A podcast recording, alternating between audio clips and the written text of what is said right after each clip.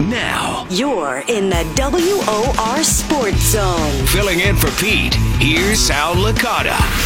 As we mentioned at the top of the show, this is now the fifth straight year that I've been in All-Star Week, in for Pete, doing these shows. We have some fun trying to keep you entertained throughout the worst period of sports, or I guess the sports calendar throughout the year. And tonight, our first of several in-studio guests, and it's a pleasure because I haven't had Pat in studio at all since we've been doing shows here. Pat Leonard of the New York Daily News, who covers the Giants, used to cover the Rangers, does some stuff at SNY. Thanks for coming in, Pat. Appreciate it. Yeah, thanks for having me here, Sal. It's a pleasure doing SNY with you all these times, so yeah, right. Let's do some radio. Exactly. Figure why not have you in, and you could educate me on football. Now, take me through the look. In my mind, I know the Mets have stunk, right? But it's still baseball season. This is a baseball town first and foremost. We know we get the Yankees, but if you're a Mets fan, certainly you are transitioning toward football season. And football fans, regardless, even if you are a Yankee fan, you can't get enough of football.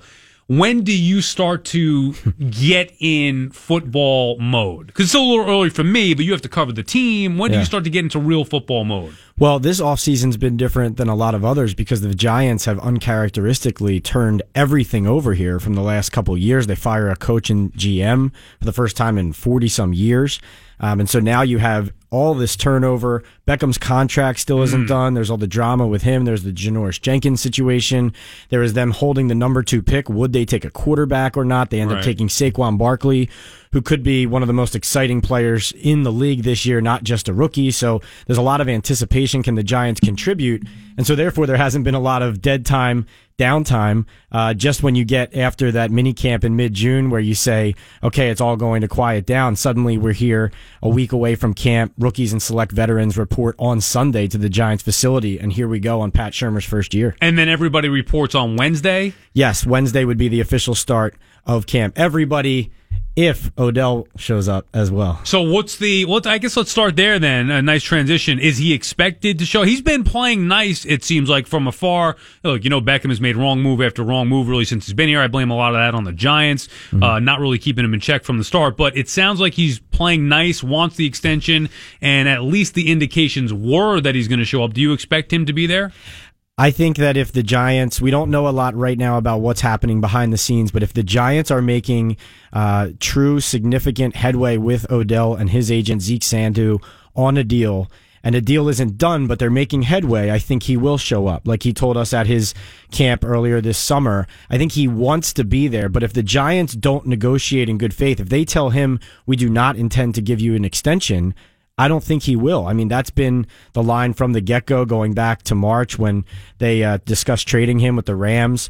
There was the NFL Network report that he would not step on a field without a new deal. And a large part of that is not only what he thinks he's worth, but also the injury he's coming off of, how great a player he is, and his market value at this point in his career. He does not want to risk severe injury again without that long-term security. Which you could understand. I get that. Would you say at this point, look, the Giants floated out their possibility of trading him.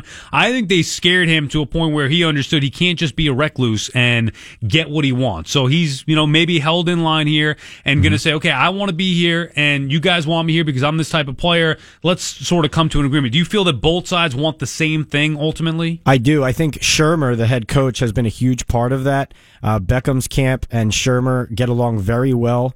He and Odell have formed a personal relationship. That was a large part of Beckham showing up to the start of the offseason workout. So I think the good feeling right now, even though it could go bad if they don't talk deal, the good feeling that we feel around this right now is a credit to the new head coach and the new GM kind of steering this in the right direction as we get closer to camp. And that's all about trying to eliminate drama, which marked the last couple of years under Ben McAdoo. Yeah, McAdoo. I mean, my goodness. I guess we could go to him next. So do you expect it to get done then? I mean, they want it to happen. I don't know. He's not going to be the highest paid receiver in the league. We all know that's the guy. I don't think he deserves that either. But you expect a deal to get done here? No, I expect a deal to get done before camp, but not before, before the start of the regular season, but not before the start of training camp. And that's why I feel it's really on the Giants right now to take a step toward Odell. here and make him realize that they are interested in signing him long-term soon. And if they don't do that, then I think that plan all goes up in smoke. How much will Pat Shurmur play Odell Beckham in the preseason or plan to play him? Will Beckham agree to that? So you get into a lot of those disagreements. I mean, we look back at the mandatory minicamp. Everybody thought they were on the same page. And then the night before, the morning of, there were reports about, Beckham felt the Giants were trying to force him onto the field and he wasn't ready. And so will we have another situation like that, or will they be on the same page and get it done? I think by the start of the regular season, even though Beckham has gotten the message from the Giants, like you said, and he's played nice, I do think the team recognizes that they need to get something done here. Yeah, well, they don't want the distraction anymore. Ownership, Shurmur, Odell, none of them. It's annoying that we're even talking about this still. So I can understand the battles back and forth during training camp, whether he's there or not, whether it's signed or not. At some point, they got to make a decision. The decision, they didn't trade him, so sign him. I mean, you decided to keep him, you got to sign him. And the unusual thing is, like, we're standing out there on the practice field watching him. He looks great. Right. And so I know you want to see him against a live defense, but if you're Odell, you don't want to be going up for these passes over your head like Eli threw him last preseason. He gets undercut by Buddy Calhoun in Cleveland. So Odell's mind, he thinks he's showing that he's fully healthy and that it's time to get a deal. From the Giants' end, the question is, where is that line? What's the line at which they say, okay, now we're convinced you get it, you're not going to cause any of these off-field issues, and you're healthy? Nobody knows where that line is for them. All right, because once he gets his money, he could become... And look, you haven't seen the change yet. So it's not like you're paying the guy who's already changed and got it. You've seen small steps maybe in that direction, but you have no idea what's going to happen. We're in studio with Pat Leonard, covers the Giants for the New York Daily News. You can see him on SNY. If you want to call and talk Giants and get a Mets free T-shirt, you could do so at 800-321-0710. Pat and I will take your Giant calls if you have them. Before we break and get on to more pressing matters, let's wrap up the McAdoo stuff. I mean, he's making headlines, talking to Peter King. I read that whole thing. To me, it seems like he's more delusional than he was when he was here. Mm-hmm. What'd you take from McAdoo's column? Well, the first thing I thought is this is the last person the Giants want speaking and making Giants news a week before a camp where they want everyone to be excited, instead of remembering and reminiscing and going back over everything that happened and all the mistakes the last couple years. I think it's another example of McAdoo's awkwardness. I mean, he should have addressed these issues prior to this. He doesn't seem sensitive to that, and I think he recognizes clearly, though, that he erred in not being more relatable publicly and privately, as you see with what he's talking about, regretting not managing Odell. Frankly, if you hire a guy who's never been a head coach before, you're making your own bed. And another part of it would be that McAdoo still was trying to do the right thing. The one thing you can't question him on is that he was trying to take a look at other quarterbacks, including Davis Webb, to help the franchise. And so that's where it still doesn't make sense. It's not McAdoo's fault. Then you look at the organization and say, so you fire this guy and you never put Webb in the game.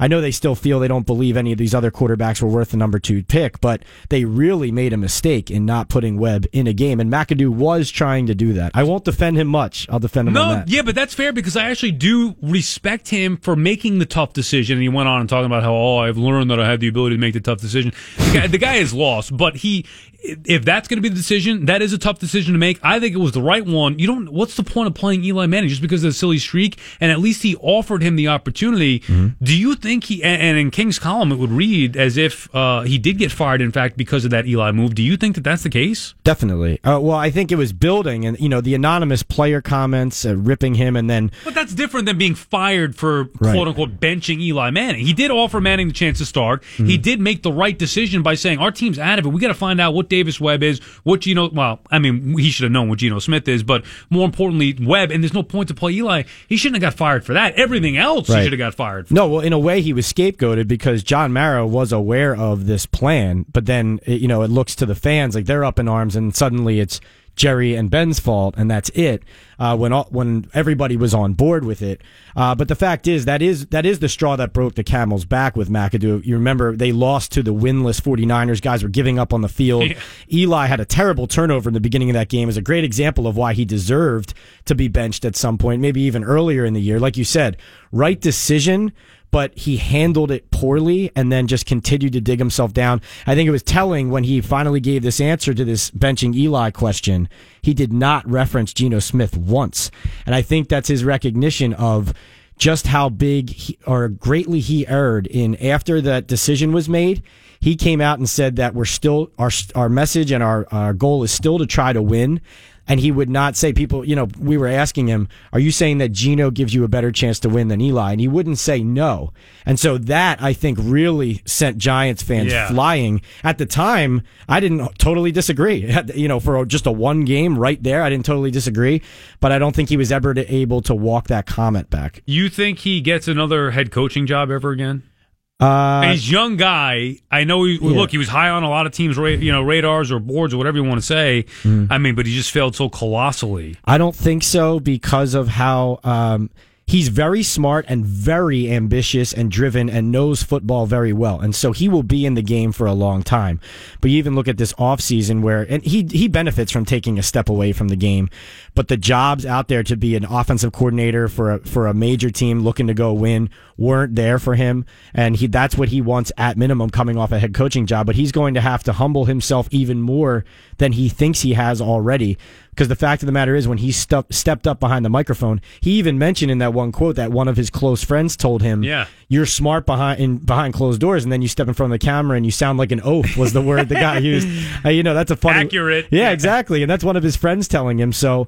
I don't know if he has the personality to do it publicly, but you really, above all, you don't have to be able to handle us. Like, I'm not on the team. I don't matter with the wins and losses.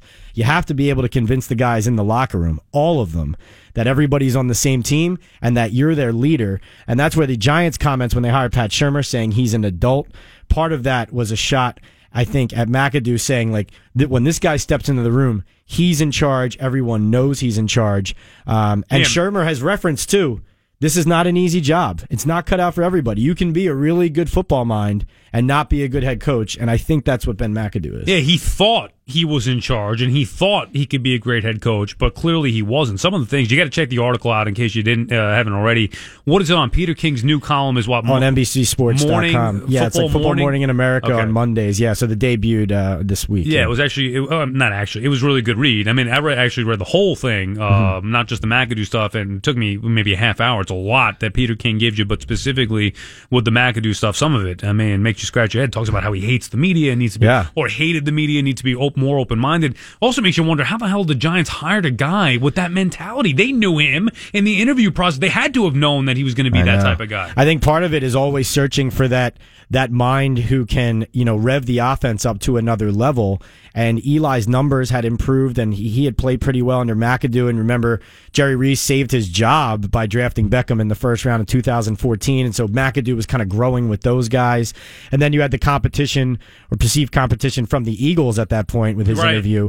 And so the Giants thought that they had to protect one of their own, but it turns out, no, I agree with you. How could he walk into a room, sit there for 5 minutes, and you say, this is our guy? Clearly he was not. Sometimes the best moves are the ones you can't make or you don't make. And in the Eagles case, my goodness, they traded McAdoo for a Super Bowl win. Can you imagine what a disaster that would have been? All right, we're in studio with Pat Leonard, New York Daily News, covering the Giants. You want to call, talk Giants, and get a free Mets T-shirt, you could do so at 800-321-0710. Quick break. We'll get more in detail with the New York Giants, specifically Eli Manning, on the other side with Pat. It's Sal Licata filling in for Pete McCarthy on the Sports Zone, the voice of New York, 710 WOR. You're in the WOR Sports Zone. In for Pete, here's Sal Licata. 800-321-0710, the number to call if you want to talk some Giants. We're in studio right now live with Daily News Pat Leonard, who covers the Giants. We discussed McAdoo. We discussed Odell so far. We could get into that if you guys want to call and talk about that. We'll get into the defense specifically, too, because I think that's a big deal with, and McAdoo even referenced it, JPP moving on. It sounded like he wasn't a fan of JPP. You've been in that locker room. You've had dealings with him. JPP seemed like, I don't want to say a bad guy or a jerk, maybe that's a little too harsh, but just a guy who didn't seem to take it too seriously, not a good guy in that locker room. The defense went to being great 2 years ago, carried the team to the postseason, to being a disaster last year. Yeah. What do you make of the Giants' defense going into this season? Yeah, well, with JPP, part of that was, behind-the-scenes chemistry stuff, but it was also a bad contract that Jerry Reese gave out, like a long-term deal that really had the Giants jammed up with what they want to do from here on out, with signing Beckham, signing Landon Collins, which they have to do soon. And they still have Eli Manning's huge hit, but plus $20 million, I think it's $22 million. And so JPP's, how many more years for that one for Eli? 2. Well, okay. This year, but next year he becomes very easy to cut, okay, which is very interesting. And we'll get to Eli in a little bit before we say goodbye to Pat, but go ahead. But yeah, so the defense, what's interesting about the defense is that James Bettcher brings in this 3-4. He's the new defensive coordinator, comes from Arizona, brings in a 3-4D, blitz heavy. They've added a lot of new faces to it. They traded for Alec Ogletree from the Rams. They signed Kareem Martin, who played for Bettcher in Arizona. BJ Hill, a rookie defensive tackle from NC State, looks like, at least for now, that he's going to start on the defensive line. But above all, I've said it last year after Landon Collins is all-pro season in 2016. I mean, this guy could win the Defensive Player of the Year award if everything goes right, if he stays healthy. He played last year on one foot. I mean, he almost won the Seattle Seahawks game by himself. He had that, that tied-up interception that went to the receiver in the end zone last season. But he's a guy with heart, and who Bettcher told me, actually, he said, this guy's one of the main reasons I took the job here. Really? I mean, because you talk to people, you don't know if they're out of market. Sometimes you look at a player from afar, you see a couple games, but you don't know truly until you coach him. But so we were talking, and I just said, this guy's the real deal. You got a lot of good players. This guy's the real deal. And he said, no, I know. I mean, he's gonna, we're going to build our defense around him. And so when you have a guy like Bettcher, who's very intelligent and challenges his players, and somebody like Collins, who comes from Alabama, certainly was challenged by Nick Saban, I really think he's going to position him to have, it's not going to be a breakout year because he was dominant 2 years ago, but he could really leave a revival of the Giants' D. I should name, of course, the corners with Janoris Jenkins, who was arguably one of the team's MVPs 2 years ago, right, but also Eli Apple. They just drafted this kid Sam Beal out of Western Michigan in the supplemental draft as a corner who has eligibility issues, so he slipped to the supplemental draft, but a lot of teams were high on him. They spent their third-round pick for next year on him to get him this year into camp. They just signed him today, or announced his signing today. He could challenge for some playing time. But the bottom line is, I'm glad you asked about the D, because the offense is sexy to talk about. They drafted Barkley, Eli, Odell, and all that. But the defense was a huge part of what everything went catastrophically wrong last season. You had three corners suspended, Rodgers, Cromartie, Jenkins, and Apple. They couldn't tackle. They gave up. They couldn't cover or didn't care to. I mean, they were a disaster. Yeah, like there were leadership issues. And so a lot of the angst and kind of the bad feeling that seeped out of the locker room and onto the field came from that side of the ball, as well as, of course, a part of the offensive line. But the defense has more to prove, actually, than the offense in a lot of ways, coming off just a despicable season with so much talent. I mean, they were the second scoring defense in 2016, 2 years ago. That's the reason they went to the playoffs. They were a great defense. Collins, you could argue, was the best safety in the game. So they have a lot of big names. Up front, it's still Vernon. Snacks is going to be up there. Who else? Right, so up front it'll be, right now they're lining up with B.J. Hill, Damon Harrison in the middle, and Dalvin Tomlinson next to him. So basically you're putting three big D tackles, right, who normally in a 4-3 would just be playing on the inside, but now there's three guys up there basically supposed to jam up the line and stop the run, and then you have the linebackers shooting the gap. So you have Vernon as a linebacker now, an outside linebacker, which he's done going back to his days with the Dolphins, and Kareem Martin. And then in the middle, you have Alec Ogletree, who they got from the Rams, right, a leader, a vocal voice. Should be tackle machine, you would think. And then B.J. Goodson, speaking of tackle machines, we all remember his performance in Dallas in Week 1 last year. I think he had 17 or 18 tackles, led the NFL after Week 1 in tackles, got hurt, couldn't get off that bum ankle all season, but could really be a monster, not necessarily protected, but just complemented by a little more talent inside. And then you have Apple and Jenkins as of now on the outside. Apple's going to be huge because he's got the talent. Now, last year was a disaster for all the wrong reasons. The immaturity, the nonsense, off the field and in the locker room, and also on the field he wasn't any good, but he's got great talent. He could be a big-time weapon for them. If he plays up to the ability that they thought when they drafted him, you have him and Jenkins, assuming everything's going to be well with Jenkins, it's right, his brother and all that stuff. That's a decent, pair of corners right there. Definitely, especially because we know that when Jenkins is healthy at his top level, he can be a complete shutdown guy. And then what Apple needs to do, obviously he needs to start from the ground up, but let's assume he's on his best behavior and playing and he's on the field. He needs to go get the ball because he has the talent. He's long, athletic, he's fast. He needs to go get the ball when he's in the air, when it's in the air. And then at safety right now you have Collins, and we don't know who the free safety is going to be right now. Darian Thompson, Andrew Adams, Curtis Riley, a guy they got this offseason, free agent, has been playing a lot in Landon's place as he was getting healthy. So there's competition at safety. And they still got some. They get some nice pieces though on that defense. It's amazing how awful they were a year ago. All right, let's take a call here, Pat. Mark in Kings Park. You want to talk about the Giants' defense, huh, Mark? What about it? Yes.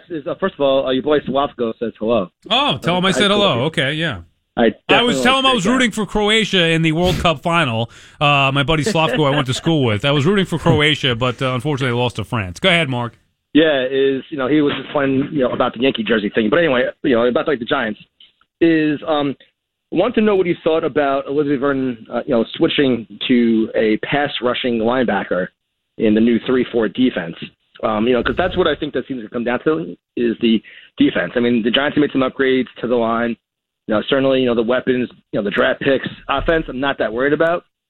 But defensively, that's what we've seen. We saw when the Giants were good, like 2 years ago, it was all about the defense. What's your thoughts just overall about how that transition is going to work? Yeah, no, Mark. I think it's a valid point. I think even though he's switching to linebacker, what you have to know about Bettcher's defense is they do blitz so heavily, so frequently. I think often, even though he's technically playing linebacker, you're going to see him rushing the quarterback. That's what he does so well. But they do believe, and he has shown in the past, to be athletic enough to get out in space and cover. Now, there's been times where teams have taken advantage of that and beaten him, like with the Chiefs and Travis Kelce last year, but that's one of the best tight ends in the game. But frankly, they believe he can do it, and that's part of what Bettcher is doing here. What they were doing earlier in the offseason is they weren't just telling Vernon, you're playing outside linebacker, we don't care how you play it. They've been evaluating whether they can put the guys in the best spot to succeed, and if they don't feel like it's that... like if that's happening early on, they'll shift things around to make it so. But I think you're going to see Vernon rushing the quarterback more often than you would believe when you hear that he's a linebacker now. You think they're going to be a good defense again this year? I do. And I mean, again, by 2 years ago, revert to that form. Yeah, I do. I think that they were great in 2016 when they had a chip on their shoulder. And somehow they lost that last year. I don't know why. But if the offense is better this year than it was in 2016, which is a low bar to jump over. And they've stunk for years, that offense. I know. Mark's an optimist. He's not worried about the offense. I know you got Saquon Barkley, but they got to put up some points. But no, the fact is, I think they have an enormous amount of talent. And I do believe in this defensive coordinator. I really do. All right, good. Looking forward to it. It's amazing. Even just talking about this rehashing last year, I can't believe how dreadful they were a year ago. You'd have to expect better football moving forward this year in 2019. When we come back, Pat, let's get into Eli and Gettleman and Shurmur, the changes they made on the offensive line. Obviously, Saquon Barkley. Maybe the Giants finally have a running game, something they haven't had in many years. So a lot still to get to with Pat Leonard in studio with us of the New York Daily News covering the Giants. Start training camp. Next Wednesday, the Giants start the full training camp, so football season is certainly here. I mean, if not here, to be here before you know it. We'll also take your calls, 800-321-0710, and I have a pair of Mets tickets to give away, too, before we say goodbye at 9 o'clock. All ahead on the Sports Zone. It's Sal Licata filling in for Pete McCarthy on the Voice of New York, 710 WOR. This is the WOR Sports Zone. Filling in for Pete McCarthy, here's Sal Licata. Give away a pair of Mets tickets in a little bit. 20 minutes to go here in the first night of Sports Zone. First of four straight nights. We get you through All-Star Week and try to entertain you and have some fun. And to do that, I brought in my buddy Pat Leonard. Of course, you could see him on SNY, but you read him pretty much daily covering the Giants for the Daily News. And, we didn't get into Eli or the offensive line yet. We know that they've made major change. We'll get into Gettleman and Shurmur in a little bit. Well, let's talk about Eli Manning, because he, to me, was a big problem last year. Now, it's hard to say that. I love Eli, got two-time Super Bowl MVP, can never take away from that. But, those playoff runs, as miraculous as they were more the aberration. Eli's never been a great quarterback in the regular season from start to finish. Getting older certainly was bad a year ago. And a lot of people have high expectations for this team this year, but, I mean, is the quarterback play a major area of concern? Definitely. And in fact... it's encouraging that they draft Saquon Barkley to help him out. They improve the offensive line and all that. But that really puts more pressure. Yes, it helps Eli Manning, but it also puts more pressure on him because a lot of people want to hide behind the idea. And it's true. The Giants were among the league leaders in drop passes. So his receivers weren't helping him out. Some running backs are dropping passes and all of that. The fact is, Take those drop passes out of it. Eli Manning was still missing throws, was still turning the ball over in bad situations, which is, as you just noted, is something he's done really his whole career. Yeah. His best quality is that he forgets the last play. He can make a great play right after a bad turnover, but he's not consistent. He's consistently inconsistent. And now for the Giants to look at last year's tape, like you listen to Dave Gettleman, Pat Shurmur talk about how they watched all of last season's tape, and they come away thinking he still got it. You know, there was maybe 1.5 games where you could watch where you could see that. Otherwise, you have to see he was in decline. And it was interesting, not to go back to it, but just when McAdoo said he wasn't trying to end Eli's career, you know, maybe that's true. But the fact is, both he and Jerry Reese did not believe that at the moment they decided that he was giving them the best chance to win. Remember that game at Thanksgiving in Washington? He overthrew Shane Vereen on a play that should have been a touchdown. And that game was an embarrassment. I mean, he had under 170 yards passing. And frankly, Geno Smith played better the next week than he had in many of the weeks prior. So yes, there's a lot of pressure on Eli Manning. And it is interesting though, Sal, from my perspective, and McAdoo referenced it too, how much these fans still loved him last season despite how poorly he was playing. The pressure is on him now. Well, that's just McAdoo being tone deaf, because when you win 2 Super Bowls in this town, I mean, you are going to be forever enshrined. Right. I mean, that's it. I mean, you're a legend. Simple as that. True. And if you go back and look at his numbers, or you go back and watch him play of the regular season, you know, as we have throughout his career, but you forget, This is Eli Manning. He is a turnover machine. Like, this is who he is. He's not some guy who's all of a sudden forgotten how to throw. He's still got a big arm. We know that, but he's going to make a lot of mistakes. He's very slow, obviously. So you're not going to have where maybe McAdoo is saying, okay, well, our offensive line stinks. We can't run the football. Maybe we could help out by having a mobile quarterback with Geno Smith or something like that. That's right. Not Eli. If he's not beating you in the pocket, he's not beating you. Hard to do that with an offensive line. So what do? They bring in an offensive line to help him out. They bring in a running back. They haven't been able to run the football consistently in years here. So no. It's been taking a while as far as building that around Eli. Do you think it's enough though to help him and to be able to win some games with Eli Manning? I think it is. I think that the interesting thing though is just like Ben McAdoo came here and it was almost like he expected Eli Manning to be Aaron Rodgers scampering around making plays. Like Pat Shurmur's not going to do that. I mean, he's going to play to Eli's strengths, but you know, even look what Case Keenum did for him in Minnesota. That's a guy who could roll out, could maybe make the extra step, you know, dodge a guy to make the extra throw. Get a first down with his legs, run these RPOs, you know, and all of this and make the throws in tight windows. And, you know, Manning is going to have to be more mobile inside the pocket. You know, that's something that's been referenced over the years, is that you're not always going to have a clean pocket. I mean, look at even what Nick Foles, a guy that Shurmur used to coach, was able to do for the Eagles. You know, the Eagles aren't always giving him great protection, but he's just able to buy an extra second to make the throw.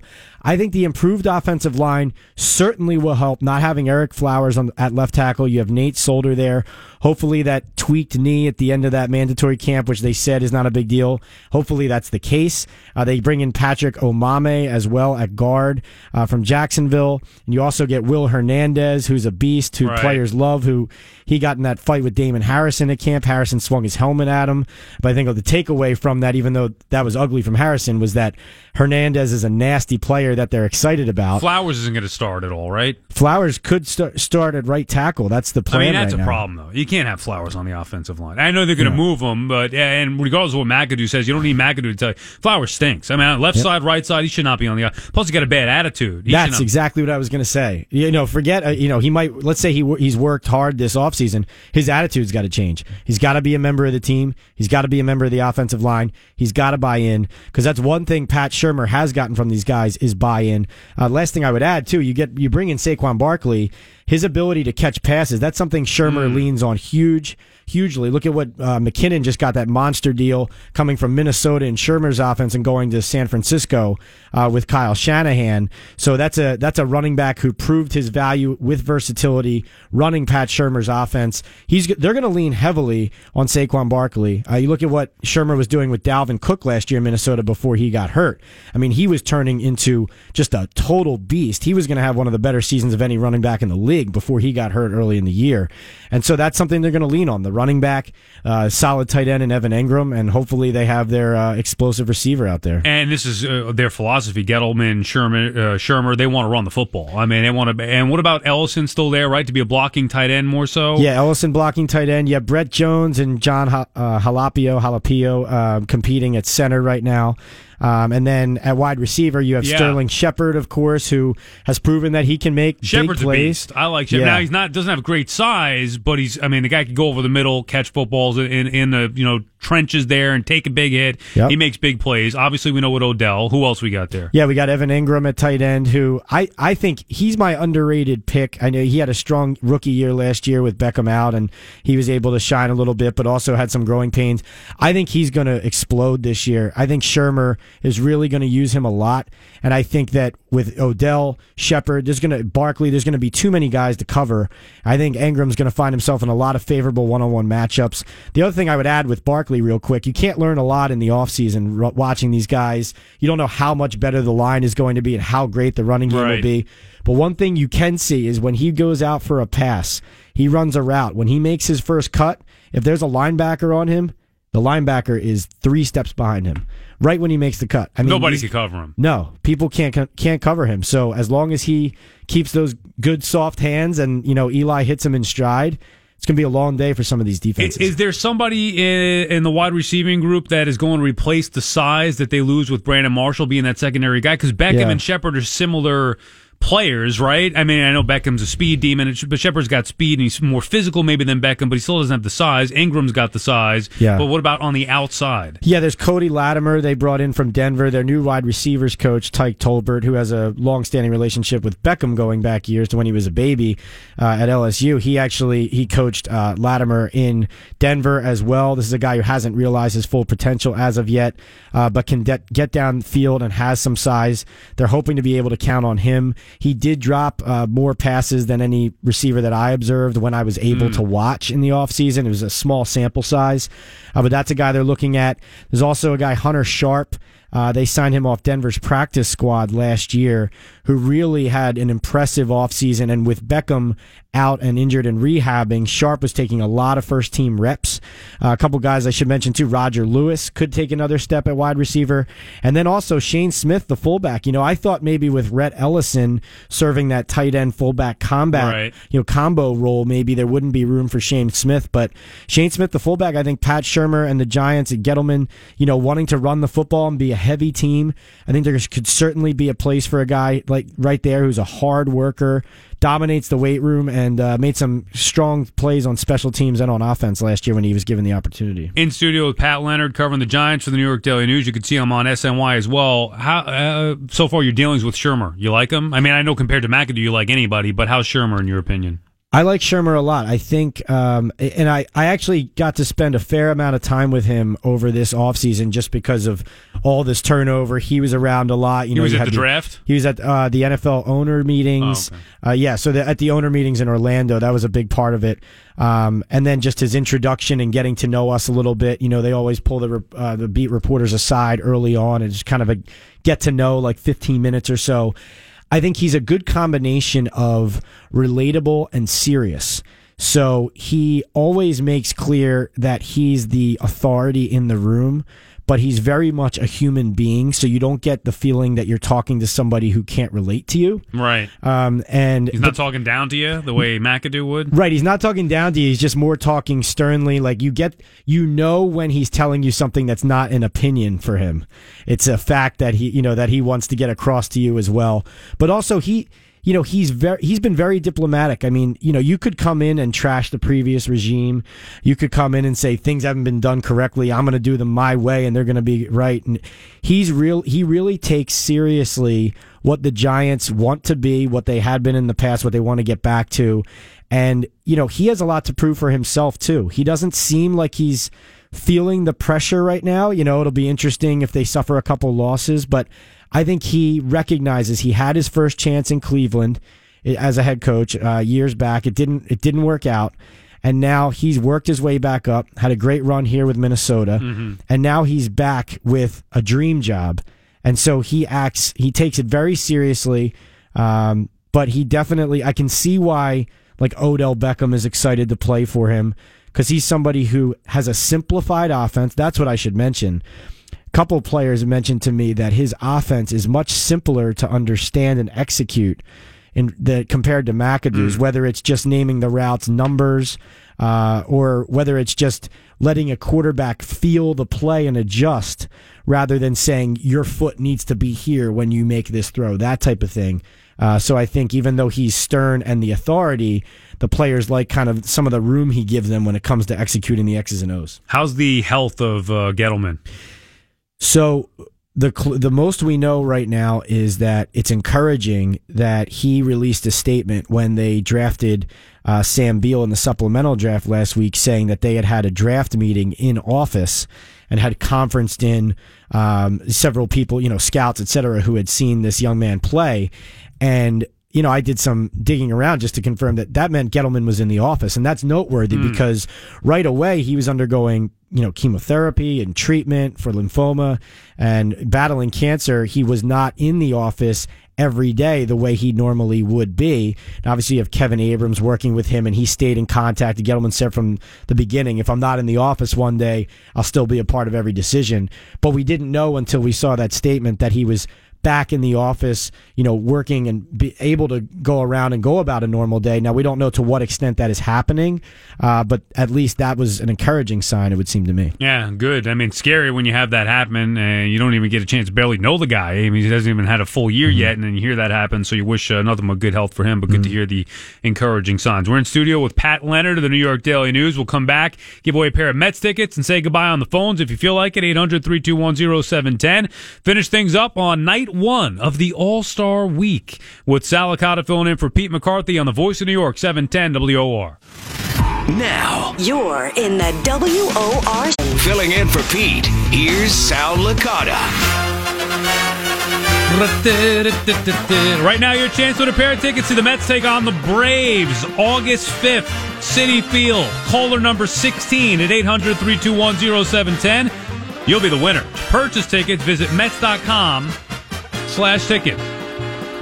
Anything, Pat, you're looking up or you're looking forward to in this NFL season overall? So much news. You got the Le'Veon Bell with the franchise tag, and then the labor disputes potentially coming down the road, new refs and all that stuff. There's always seems to, the rule changes, all this stuff in the NFL. What are you looking forward to here? Oh, I think it's alarming to see that the contract Bell reportedly turned down, 5 years, $70 million. So that would be a $14 million a year for a running back. So he's going to play again on this $14.5 million franchise tag and presumably, hit free agency. They offered him that today? Yeah, that's what Ian Rappaport is reporting. So why would he turn that down? What does he think he's getting? He thinks that he should be paid a combination of a number one running back and a number two wide receiver, because that is his value on the Steelers team. And he's also, this is something to watch too, league-wide, just like Odell Beckham is trying to do this, not just for him, but he's trying to set a new standard and say, no. Players deserve more guaranteed money. And I'm going to be the guy to do it because I'm a superstar who can do it. And Bell is trying to do that for running backs too. Like LeSean McCoy, I think, is up there right now at the tops of running backs. And it's only like in the 8 million or so. And so Bell is trying to set a standard for running backs, but he also he technically, what he defines that as, he is worth that. But for a team salary structure, that's a huge deal to turn down though, no matter who you are, especially a running back whose career, how many more years you have left. And real quick, 10 seconds. Barkley, what's his deal? He's not signed? Yeah, so he's actually not signed. 7 of the top 10 picks still are not signed, so it's not a huge deal. But Roquan Smith with the Bears, not reporting with the rookies right now, not technically a holdout yet. No indication Barkley will hold out, but that's something to watch, of course, if it remains unsigned going into camp. Giants training camp starts Wednesday. Everybody should be in attendance, well, you hope, and you especially hope that Odell Beckham Jr. will be there. We know one guy will be there. Pat Leonard, New York Daily News, and you can see him on SNY. Thanks, Pat. I appreciate the couple minutes. Thank you, Not even the couple minutes. I appreciate the hour, for goodness sake. Awesome hour. Let's do it again during the season. All right, we'll get back to the Mets calls and all that stuff tomorrow night. Free T-shirt giveaway. We'll do plenty of baseball. Wally Backman scheduled to join us in the 6 o'clock hour. We'll have some fun with you along the way. Maybe do some Jets tomorrow night as well. Good job, producer Mark. Good job, Bob, on the board. We'll see you tomorrow night in the Sports Zone. Right now, the news.